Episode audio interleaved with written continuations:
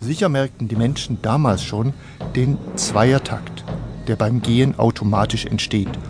Und irgendwann wurde ihnen bewusst, dass man das Gehen durch Trommeln oder andere rhythmische Musik unterstützen kann. Vielleicht haben sie zunächst nur leise ihre Wörter für links und rechts oder eins und zwei vor sich hingemurmelt. Vielleicht haben sie gesungen. Vielleicht hat jemand den wiegenden Zweiertakt getrommelt Egal, wie sie es gemacht haben, es war der Beginn des Zählens. Jedenfalls der Beginn des Zählens auf zwei. Eins, zwei, eins, zwei und so weiter. Irgendwann hatte irgendjemand die verrückte Idee, diesen in sich geschlossenen, sich immer wiederholenden Zweiertakt aufzubrechen und einfach weiterzuzählen. Eins, zwei, drei. Wahrscheinlich kam als nächstes ein Vierertakt. Eins, zwei, drei, vier, eins, zwei, drei, vier und so weiter. Aber wenn die erste Hürde genommen ist, ist es leicht, auch die zweite zu überwinden. Mit der drei war die unendliche Zahlenreihe geboren. Eins, zwei, drei und so weiter. Ja, damit war klar, dass man immer noch einen Schritt machen konnte und dass auf jede Zahl eine nächste folgte. Das war der eigentliche Beginn des Zählens. Wer drei sagen kann, der kann zählen.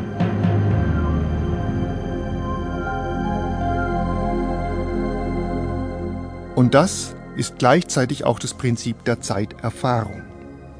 Zeit wird erfahren und gemessen durch Vorgänge, die immer gleich sind und sich periodisch wiederholen. Das ist beim Gehen so, aber auch bei der Erfahrung des stetigen Wechsels von Tag und Nacht oder auch bei der Erfahrung des großen Rhythmus der Jahreszeiten nach jedem Winter, das Frühjahr, der Sommer, der Herbst und wieder der Winter. Auch die Menschen machen sich solche rhythmischen Vorgänge selbst, zum Beispiel in der Musik. Ein Takt gibt den Rhythmus vor, der das ganze Stück über gleich bleibt. Und auch die Technik der Zeitmessung funktioniert so. Sie basierte früher zum Beispiel darauf, auf dem regelmäßigen Tropfen eines Wassers. Später beobachtete man gleichmäßig schwingende Pendel oder die Unruhe einer mechanischen Uhr und heute achtet man auf das Schwingen eines Quarzes.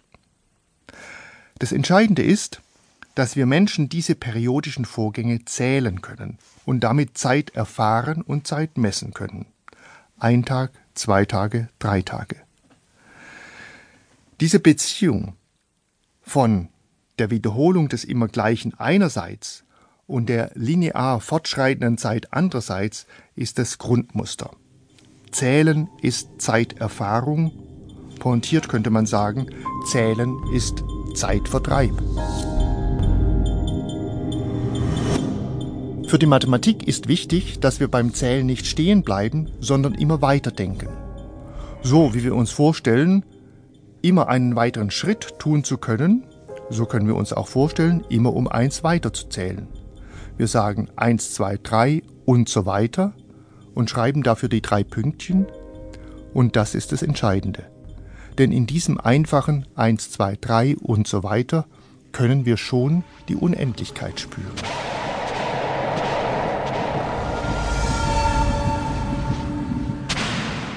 Wir können uns das Zählen und die Zahlen mit der Zahlengeraden vorstellen. Das ist eine Gerade, auf der alle Zahlen aufgereiht sind. Und wir stellen uns vor, dass wir einfach einen Schritt nach dem anderen machen und von einer Zahl zur nächsten voranschreiten. Das sind die zu Recht sogenannten natürlichen Zahlen. Man beginnt, je nach Geschmack, mit 0 oder 1, schreitet von da an in einer Schritten weiter und erreicht mit der Zeit jede Zahl auf der positiven Zahlengeraden, jede natürliche Zahl. Sehr bald hat man gemerkt, dass die Vorstellung der andauernden Einerschritte zwar wichtig ist, um überhaupt eine Zahlvorstellung zu erlangen, aber auf die Dauer doch auch langweilig. Man könnte ja auch größere Schritte machen, zum Beispiel Zweierschritte. Wenn man bei der Null beginnt, trifft man auf die Zahlen 0, 2, 4, 6, 8 und so weiter, also die geraden Zahlen, und wenn man bei der 1 startet, trifft man